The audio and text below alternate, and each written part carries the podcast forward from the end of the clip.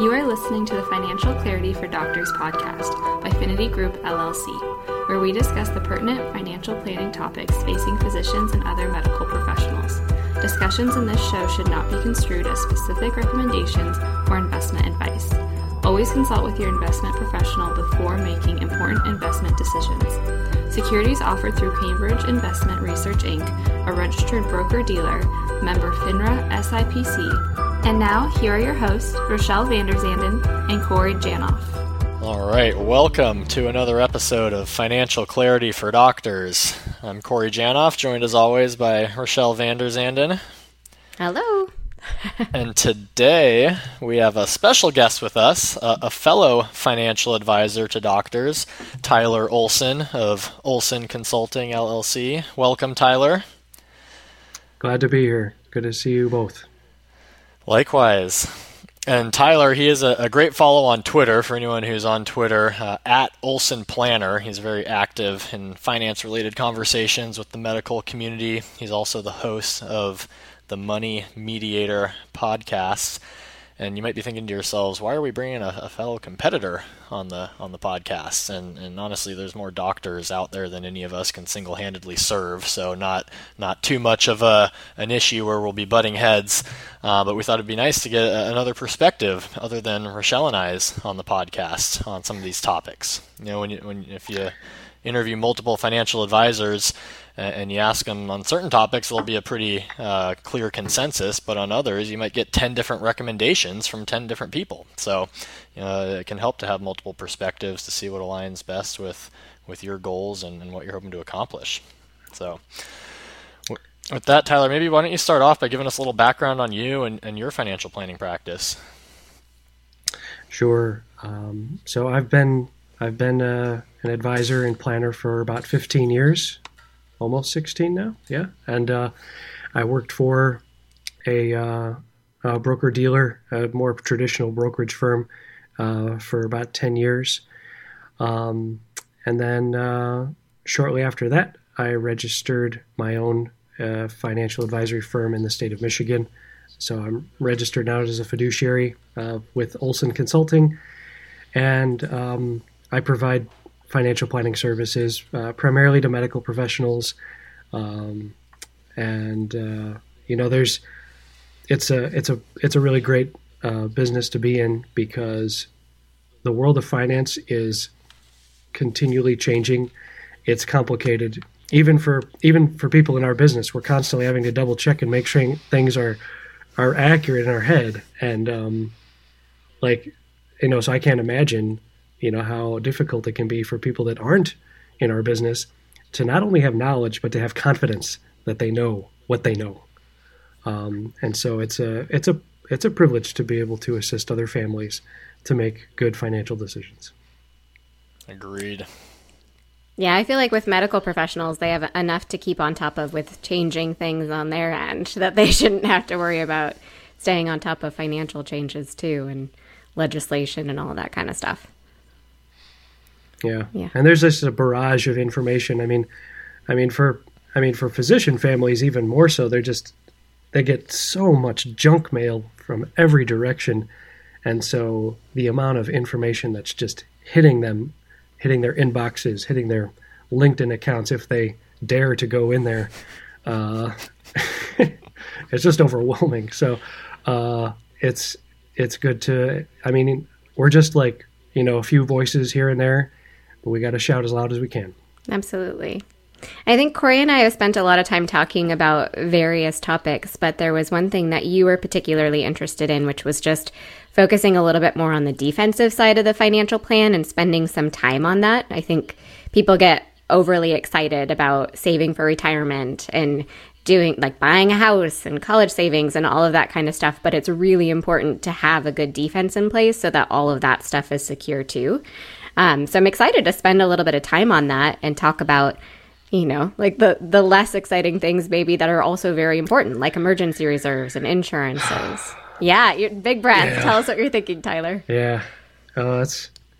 I mean, it is it is the more boring stuff, and I just, I mean, so many so many people they like talking about investing opportunities and compound interest and dollar cost averaging and um, arguments about active management and passive management of investments, and there's a place for all those things.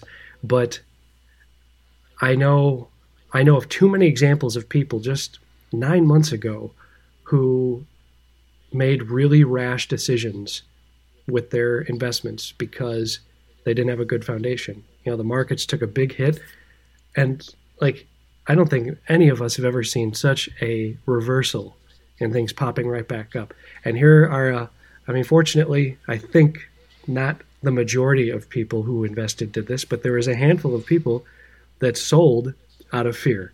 They sold because they were insecure. They sold because they were looking at money that was invested in the market and they were worried about next month, or they were worried about three months from now, or even six months from now. They were worried about their ability to continue to produce income. Um, and when you have those insecurities and you don't have the time to think, all of a sudden you're like, what should I do? And that fear can propel us to do something that you later regret doing. So, yeah, I mean, I think that I think that taking a lot of time to examine one's own, like, examine one's own uh, heart, you know, and how we respond to stress, how we respond to uncertainty, should be the the starting point of deciding how much insulation do I need to surround my financial plan with so that when things don't go right, or not even right, because obviously we're expecting drawdowns in the market, but just in the moment when we see those numbers going down, you know, just when things are are are are um, choppy, you know, that we're not going to be doing something that we wouldn't normally do if we're in the right mind. So yeah, like when we yeah, Corey, when you and I were talking about uh, bulking up emergency reserves and insurances, like when we talk to talk to clients about this, they're like, yeah, that's you know that's great, but like, what about the investing? What about the backdoor Roth IRA? I'm reading all about this, and those are the more exciting things. And I'm finding that I'm having to be like, well, let's let's back up a little bit. Let's let's look at your foundation.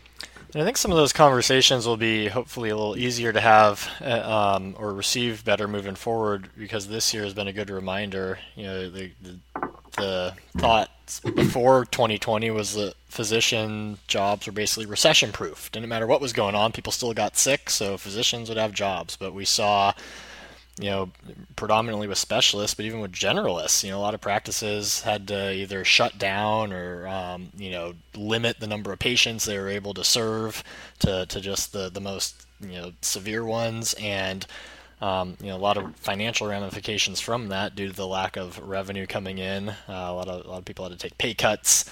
Um, so, so that's why we, we have the defense in place, you know, in case things don't go the way we want them to go. So yeah, maybe. Well, yeah, like that. That reminds me of uh, like a number of doctors that I know who, you know, they a lot of them they, they make the decision. They're like, am I going to be on the employee track? You know, the more conservative approach, or am I going to get on the partnership track? Do I want to start participating in the productivity side of things? Am I willing to work? Uh, you know, under the you know based on RVUs, right? Mm-hmm.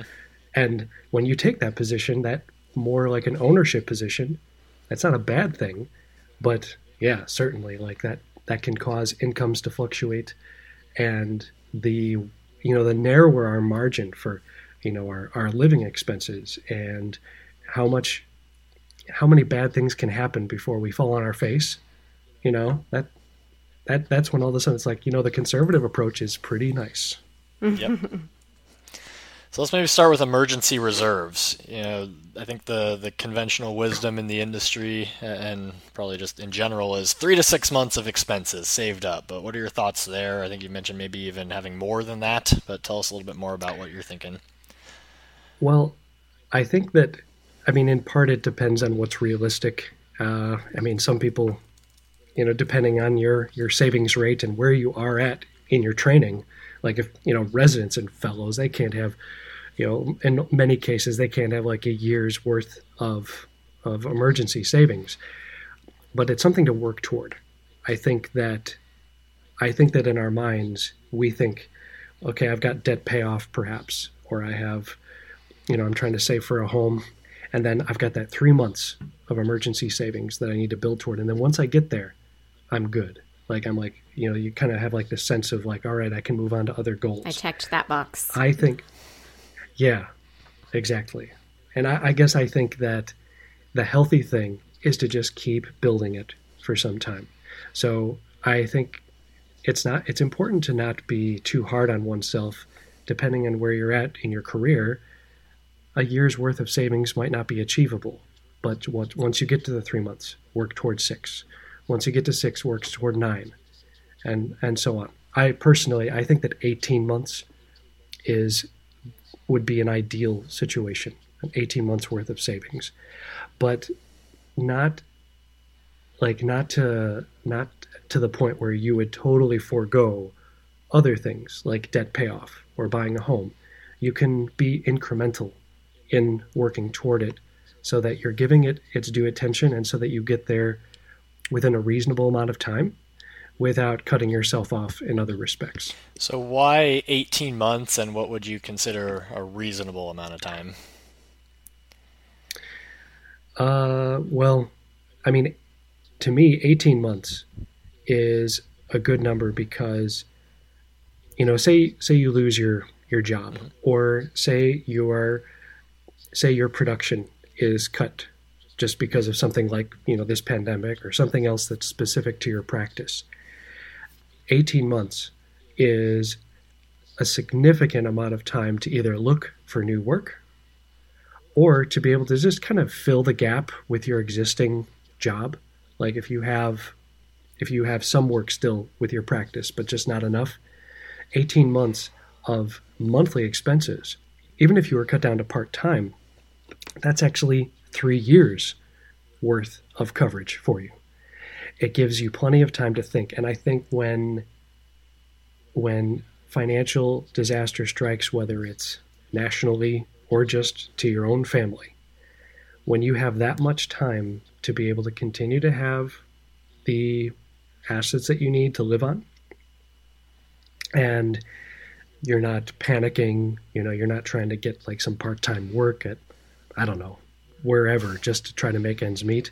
But you still have those couple hours in the evening where you have some time on the weekends to, to think and to be able to have conversations with your partner or spouse if, if, if you're married. Um, that time is really, really valuable. So that if you realize something is permanently wrong with your job, or if it's just a matter of waiting and seeing, you have that freedom to be able to think and make sure that that if there is something to do, you can figure it out. And a year and a half is plenty of time to do that. Now, as far as how long it would take to build up to that, that that varies widely because it depends on how much debt you have. It depends on your cost of living where you live now. Depends on your family's budget. Um, so this like the savings rate would be a significant part of that. I just think that assuming that high interest like credit card debt is gone and that you have created a payoff plan for your student loans, whether it's through the PSLF program uh, or if you're paying it off yourself and you've put yourself onto a a, a payment stream that's predictable. Um, taking care of those things while also continuing to add to the emergency fund um, is is the way to go. So I know it's kind of a non-answer, but it, it's it's a very it is very much dependent on the individual circumstances. It's also a good way to be like reducing your cost of living. Like your spending habits are, are going to be quite a bit lower if you're saving that much. And so your savings that you do have will probably stretch out a bit farther. Yeah, yeah. Like yeah, on one end, it yeah, it definitely benefits on both sides. Mm-hmm. Yeah, Rochelle and I's favorite answer to everything is it depends. It uh, it really does depend on the circumstances, and it's so like true. I, you know, yeah, and you're, you're you're spot on. You know, I mean, you know the conventional idea oh six months of living expenses that should cover most emergencies. It it coincides with the waiting period on your disability insurance. So if you're disabled you've got six months of income. But i mean you know like i've got a, a client who um, you know the timing couldn't have been worse. End of 2019 she had put in a notice with her hospital that she was going to be leaving. You know, it has to be, I forget if it was like a 60 or 90 day notice. You know, doctors have, it's not just a two week notice with doctors, it's longer. Um, but she was going to be leaving in late February and then starting her next job, I think April 1st. So she would take the month of March off, you know, because it's always good to take some a break between employers. Well, the next job in mid March, or late March told her, "Yeah, we, we can't hire you anymore. Sorry." Um, and it took her about seven or eight months to actually get a new full time well, not even a full time position. It was a locums job, and even the locum tenens options were, were limited, just given the the staffing uh, issues and, and you know revenue restrictions that hospitals have imposed.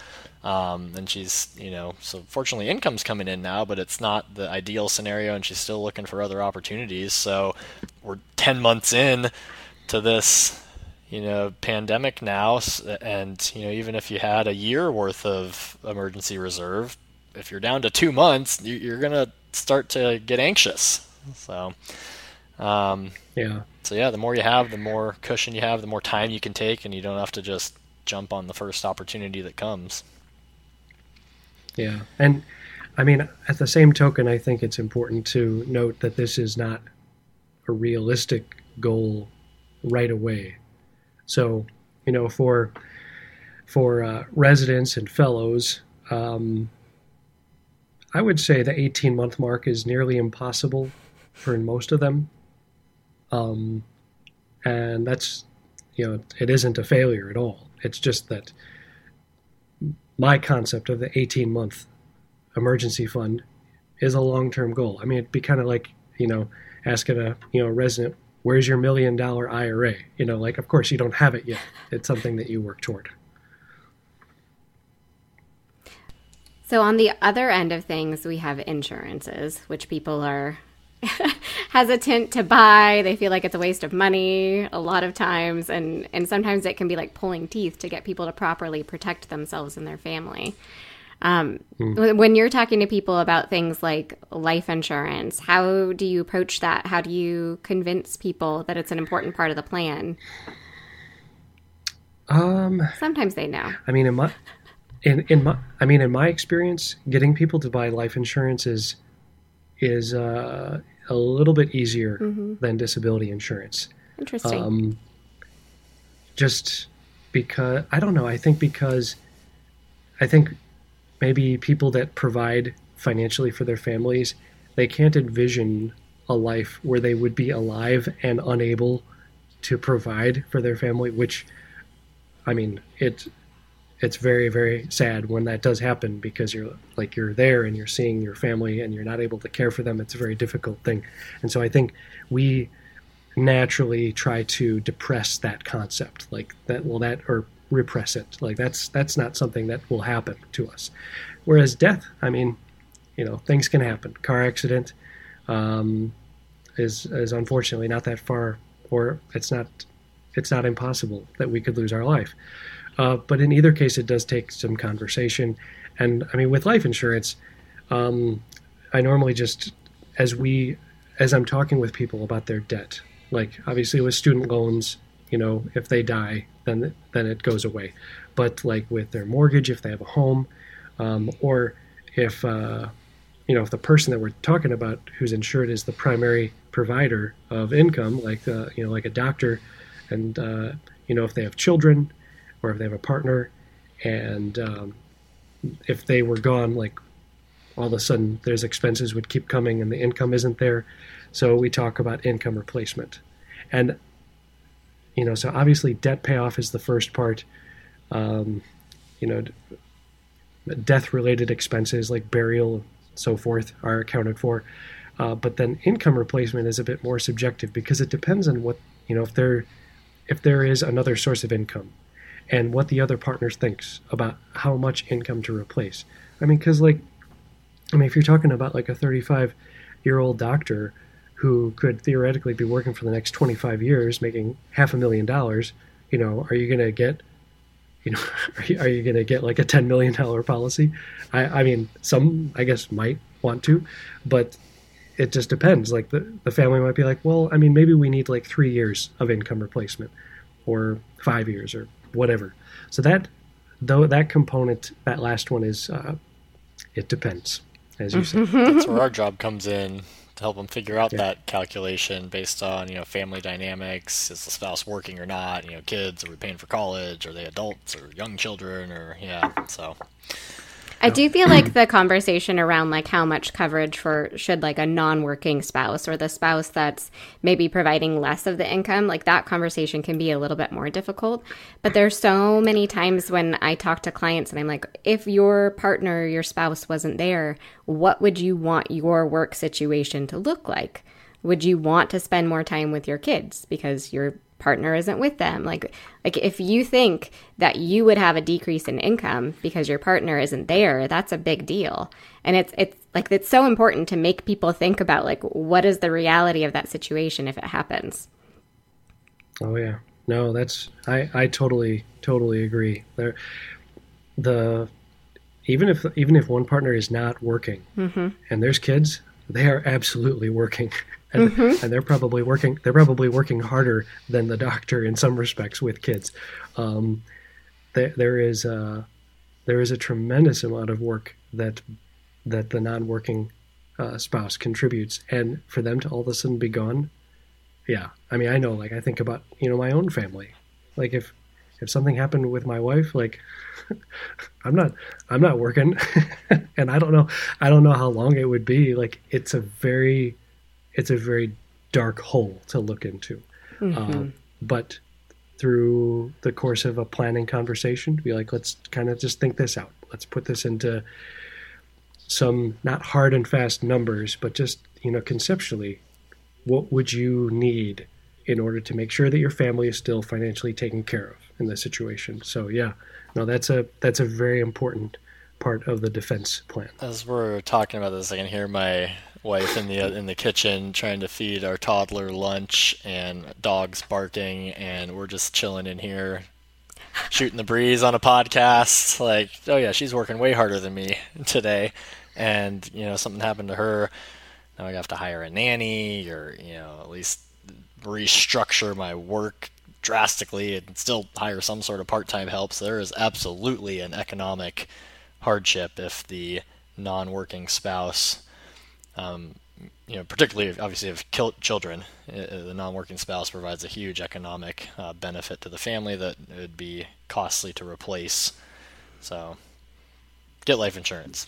And I think like to to your point earlier about it's easier to, to to get people to wrap their head around life insurance and disability. I think you know twofold. One is just kind of easier to comprehend. Either you're dead or you're alive. There's not any middle ground there, and just you know societal propaganda has conditioned us to accept that oh, if you have a family, you get life insurance. It's just what you do. You know, when you drive a car, you get car insurance. When you buy a home, you get homeowners insurance. That's just what you do. But disability, for whatever reason, it's kind of been swept under the rug as you know something that people don't really think about, talk about. But in reality, you know, a disability will probably affect more of you listening right now than a untimely death, you know, just the odds of an untimely death happening between, you know, before you get to retirement age are pretty slim, but you know, there's a much larger chance that, that you or your spouse will, will incur a disability and most likely from an illness.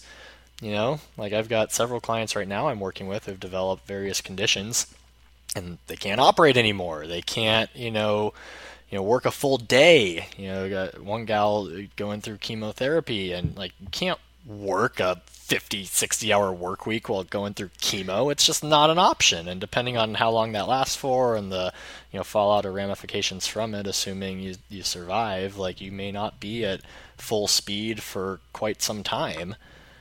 So, you know, it's important to protect that income with a rock solid disability policy too, if you rely on your income, of course. Yeah. Yeah. Well, and like, I mean, and, you know, doctors with their their specific skill set.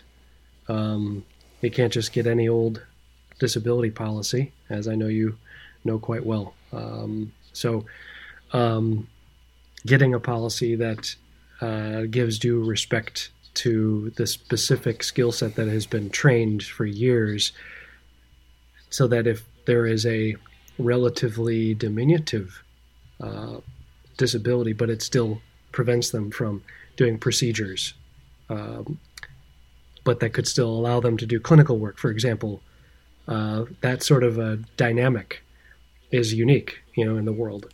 And so having a disability policy that meets that need is critical so that, you know, with with physician families, if something something that would be relatively minor of an impact on other families could have a very big impact on on a physician family. And I would even stretch it out further. Like I think other families, non-physician households, underestimate you know the odds of a disability impacting them. You know, yeah, you know, a surgeon, the things that could disable that person, or a dentist, for example, who's hunched over all day. There's there's more things that could disable those professions than say a, a CPA, an accountant. But like if you develop arthritis, you have you know hand issues, can't type, you know you develop a hearing loss, sight loss, like that's going to impair the the office worker too, his ability to do their job. Um, you know there, there there's a lot of things that could render people disabled that are just overlooked, and uh, I think we don't appreciate the the risk until it actually hits us. Yeah, we do not like buying insurance uh, because we think we're not going to need it and then the moment you do need it and you're and you have it, you're like, oh, thank goodness! I'm so mm-hmm. I'm so glad that I have this insurance. That's the first thing people look for. Yep, once they have that predicament that they're uh, inflicted with. Yeah. We talk to medical professionals at like all different stages of their careers. You know, people who maybe are like finishing up med school, people who are in residency and fellowship, and then attendings, and people approaching retirement. Do you have any particular kind of broad recommendations for how much people should get at different stages of their career? Obviously, there's an it depends in there somewhere, but just generally speaking.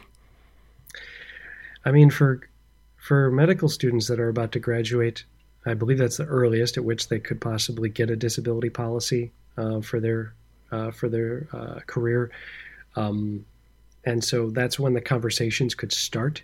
I think that it's important for every incoming uh, intern to at least have a conversation with somebody about the costs and benefits of doing it uh, when they start their intern year versus waiting a year or two or waiting until they start fellowship if they go to that or when they're actually becoming an attending.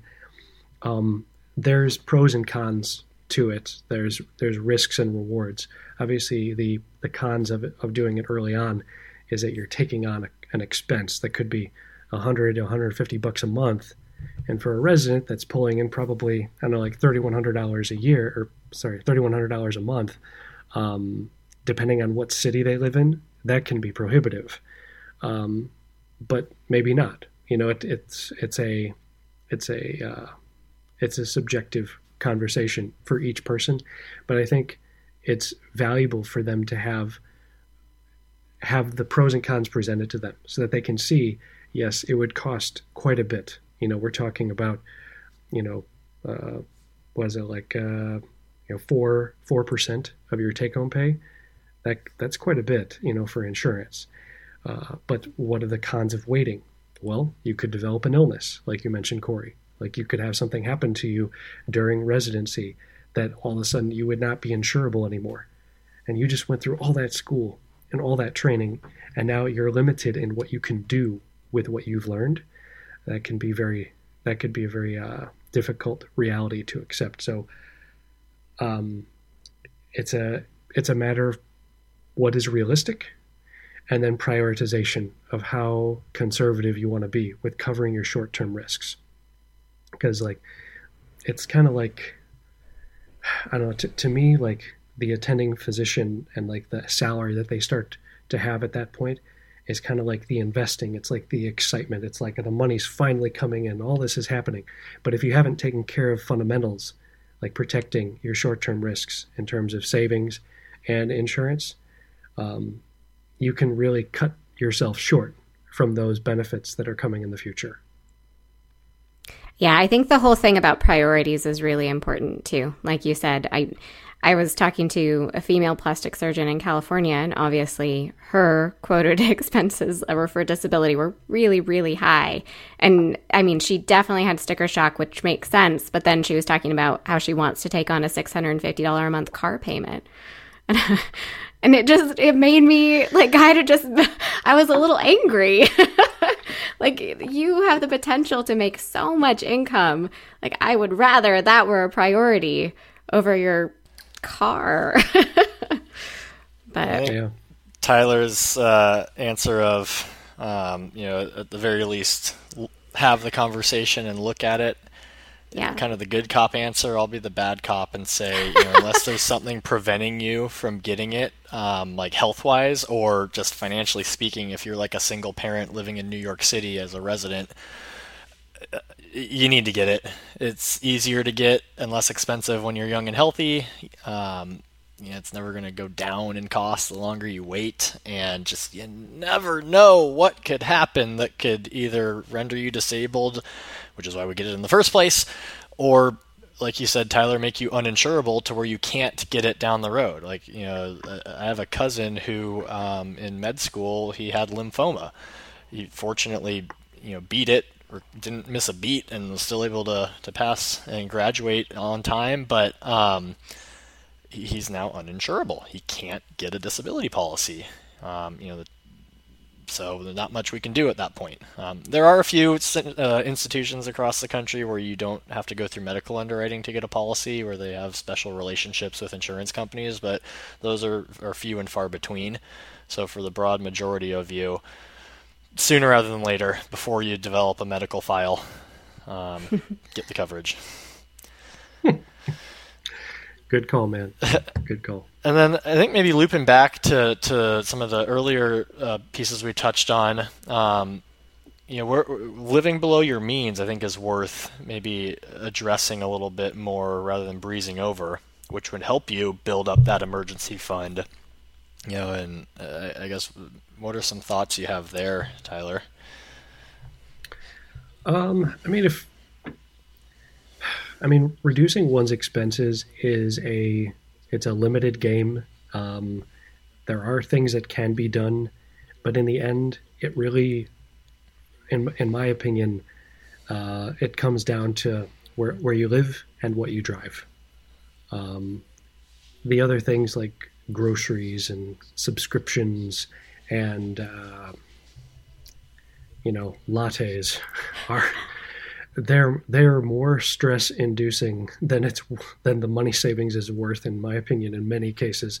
Um, I, uh, I am of the opinion that like the minutia of budgeting uh, is something that unless you really are like unless you're like a huge spender and you're just shopping all the time and stuff and I don't think like a lot of residents and fellows I, most of them are realizing they've had to live on a tight budget for some time. Um, I think most of the time it's a matter of addressing like what kind of car. So like, I mean, I mean, you you you mentioned like that six hundred fifty dollar car payment. Like that's ridiculous. She is that a second like, year so resident and she wanted to buy a Tesla. yeah, yeah. See that, no. that that's that's a glaring like yeah like okay like maybe you need to make some adjustments, um, and in your home too. Like I I, I worked with someone uh, who lives in Chicago, and you know they're in an apartment that's like thirty two hundred dollars a month, and I've lived in Chicago, and I, I know there are certain neighborhoods that are that expensive, and you can't get away from it. But I also know there are some really great neighborhoods that are just a little bit farther away, and you could pay half that. So, um, addressing those larger monthly fixed expenses, I think is the main thing. And then if you're really having like if you're honest with yourself and you're like, you know what, I see this thing where it's like, ooh, subscription, sign me up because it must be of good value, right? You know, there's subscriptions for everything now. So uh, I do I do encourage people to on an annual basis purge their subscriptions. Be like, what am I paying for? Because a lot of times you don't even realize it anymore, um, and those those can add up. Uh, but beyond that, um, you know, once you've accomplished those things, I think it's fairly well like this is what it is. This is what your cost of living is, um, and then you need to like make the decisions about what your savings rate is based on that. Um, what sort of you know emergency fund you need to have based on those expenses, and the savings rate builds toward that. Um, and then of course all these other decisions about disability insurance and life insurance fall into place. I think just nipping things in the bud early, you know, as your income increases, try not to have your expenses increase proportionately with that. You know, let's allow for that delta to add to the emergency fund, save more for our future goals um, before increasing the lifestyle, and that'll hmm. help you get to that 18 months of, of emergency reserve sooner, or pay mm-hmm. off debts faster. Yep. So just for essence of time, let's maybe switch to the uh, the offensive side a little bit. So if you have a solid foundation, what does that allow you to do on the uh, you know the more investing, saving, achieving your goals side of the equation? I mean, it, it allows you to it allows you to in, invest, you know, accepting a moderate amount of risk, um, and I think the real benefit is not so much that I mean it, it is yes that you have you're putting hard uh, your hard-earned assets to work so that they can grow and that they can compound. That's great, uh, but I think the real value is that while you're doing that, you're not thinking about it too much. You're not stressing about it. Uh, you know, I tell I tell people don't look at your student loan balances all the time. You know, once a quarter at most, please. And I I feel the same. I feel the same way about investment portfolios. Like, they're like you know if you if you have chosen high quality investments and you've created an allocation that makes sense, just leave it alone. Like, what are you gonna do? You know, go be with your kids for goodness sake. You know, go you know work on some projects. I, I don't know like live your life. Uh, delve further into your career. Whatever's important to you. These things i mean there are some people that are like they really like investing and they like buying and selling stuff and that's great. Like go ahead and do that. But for the majority of us we want to re- we realize that inflation is a real risk and so we do need to put money at risk uh, so that it can have the potential to grow over time. Um, but having that foundation of having a lot of savings and insurance protection will actually allow you to do that. Like sometimes, you know, you could say, like, well, yeah, I don't care about it. But deep inside, you're like, oh my goodness, I'm really stressed about this. And now your quality of life is going in the tank. So, like, like, like, and, you know, what's the point then, right? So I think the, I think the benefit is twofold. Obviously, you can grow your assets, but you can live more peacefully while doing it. I think it gives you some more flexibility too with your life decisions. Like if the market's down and you've had some setbacks, you don't have to sell investments at a low point, you know, to fill the gap while you're unemployed, for example, going back to some examples earlier in the conversation.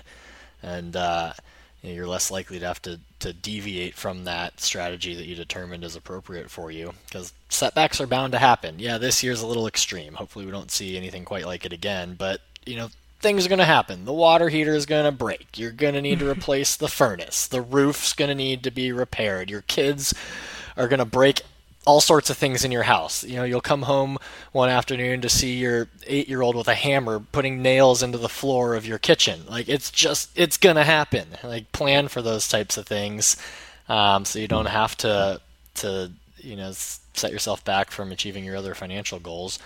And then, you know, tying this all together, like if, if you're living below your means, you have a solid emergency fund, you know, more than a year worth of expenses, you, got an investment strategy on track, you know, debts are, are paid off or, or, you know reasonable on track to being eliminated you have a lot of flexibility with your choices. Like you could choose to take a job that's more uh, attractive to you from just what you'd be doing even though it might be lower pay. You could work less. You could say no i'm i'm not taking night call anymore. Like pay me less but find someone else to do it. I don't need the extra income. My finances are in good order. So there's a lot of benefits um, you know financially and just emotionally psychologically mentally that that come with with all this stuff. Mm-hmm. yeah we're talking about the wealth of time now. Oh yeah. Is yeah i'm i'm with you. It's uh it's it's so good to see the results of good financial decisions early on so that you can control your time. That's That's all. In the end, that's like so much more important than like your net worth or or uh, you know how how big your investment accounts are. Uh, so yeah, I I'm a big believer in that. And I think it's so important for physician clients, especially because they have to work so hard when they're in training. Like, so hard. There's very little choice. You don't, I mean, you don't have any choice about how many hours you work and things like that. So, to be able to get on track to have those kinds of choices early on as an attending is, is probably a breath of fresh air. Yeah. Yeah. Yeah, for sure. And then last thing I wanted to touch on that I thought was interesting. You tweeted a few weeks ago, or by the time this is released, maybe a couple months ago, um, that you want to get rid of the term financial literacy. Can you elaborate a little bit on, on what you don't like about that term? Well, I mean, I mean, literacy in itself, at least when I think of it, makes me think of the, you know, developing the ability to read and write in the society in which you live in. And I mean, we live in a world where there is, uh, you know, not everyone has the opportunity to be literate. Uh, later in life, you know, they might, you know, people who didn't have the chance when they were young, they can develop that skill. Um, and so it, it varies according to one's opportunities and their circumstances. But if you do have the opportunity to achieve literacy, you can, you know, you get to a point where you can communicate you can you can read books you can you can write books you can write letters you can talk with people and have uh, communication with fellow humans. And it's a precious precious gift. I think that it is a stain on the real privilege and blessing of literacy to apply finance to that because finance is like financial literacy as people at least in my experience, are talking about it, is trying to understand money, trying to understand how it works in their life and how they can use it. And it is an important skill to develop. But unlike literacy in terms of reading and writing, financial literacy, as it is termed, and understanding the financial world is a never ending process. And it's not because uh, there isn't like enough intellect with people, it's because the large institutions and the way in which the world of finance functions is overly complicated. It's unnecessarily complicated. I mean, I'm in this industry and I'm constantly having to recheck and make sure on things. I mean, tax law is always changing, and I do this all day long. And I'm always like, wait, I need to double check and make sure I understand this and read it again. Now, think about the like the millions of people who are not in the financial industry and to like ask them be like are you financially literate or not i think that it is i think that it's a demeaning term uh, i think that it's I, think i think that we all have to just keep trying to adapt to the world as, as it changes. And um, i don't know. I mean i don't have a replacement term for it. I just think that it's there's a there's a finite path toward actual literacy but the path to understanding the world of finance is infinite. And it's crazy and it's insane. And to try to make people that don't understand it feel like they're financially illiterate is offensive. Um, so that's why I said that. Makes sense. Um, I guess anything else before we let you go here you want to add?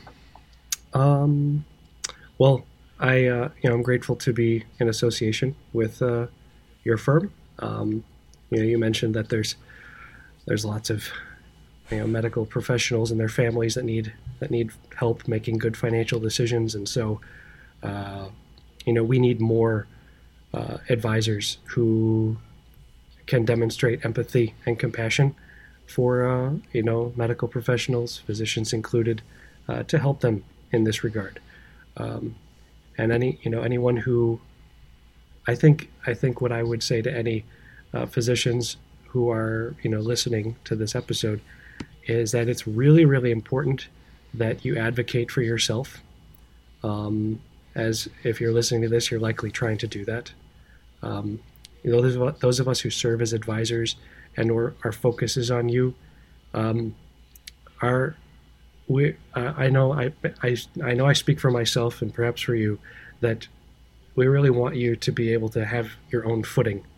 We want to support you in a way that helps you to not just uh, you know make good decisions, but to like know what you know and have confidence in it, and so that you're not you're not fully dependent on us. You know that you are able to you're able to have your own footing, and that the decisions you make and the control that you have is because of your own skill development, and that whatever gaps you have along the way, we're happy to provide that support. Absolutely. Well said. and where can people find you if they want more of you? Um, well, my um, I'm most commonly found on Twitter. My uh, my handle is at Olson Planner. That's O L S O N P L A N N E R. And then uh, my website is Olson Consulting MI, as in Michigan, Olson Consulting M I olsonconsultingmi.com. Uh, yeah, I I try to provide as much free information as I can on Twitter. So if you have a question, uh, you want to talk about it, come on there and we can have a chat, and uh, hopefully I can be helpful. There we go. Well, thanks for joining us today. My pleasure. You guys have a great day. You too. We would love to hear your feedback and suggestions for future topics you'd like us to cover. You can get in touch with the show by emailing podcast at thefinitygroup.com or by following Finity Group on Facebook, Twitter, Instagram, LinkedIn, and YouTube at Finity Group LLC. You can follow me on Twitter at Corey Janoff CFP, Instagram at Corey Janoff, or on LinkedIn under my name, can follow me on Twitter at Rochelle Finance or on Instagram, Vanderzanden Rochelle, or on LinkedIn under my name, Rochelle Vanderzanden. Check out all of the podcast episodes on the finitygroup.com slash podcast, on our Finity Group YouTube channel, or your favorite podcast app. And don't forget to check out our financial clarity blog at thefinitygroup.com slash blog. Thanks for listening to this episode of Financial Clarity for Doctors by Finity Group LLC.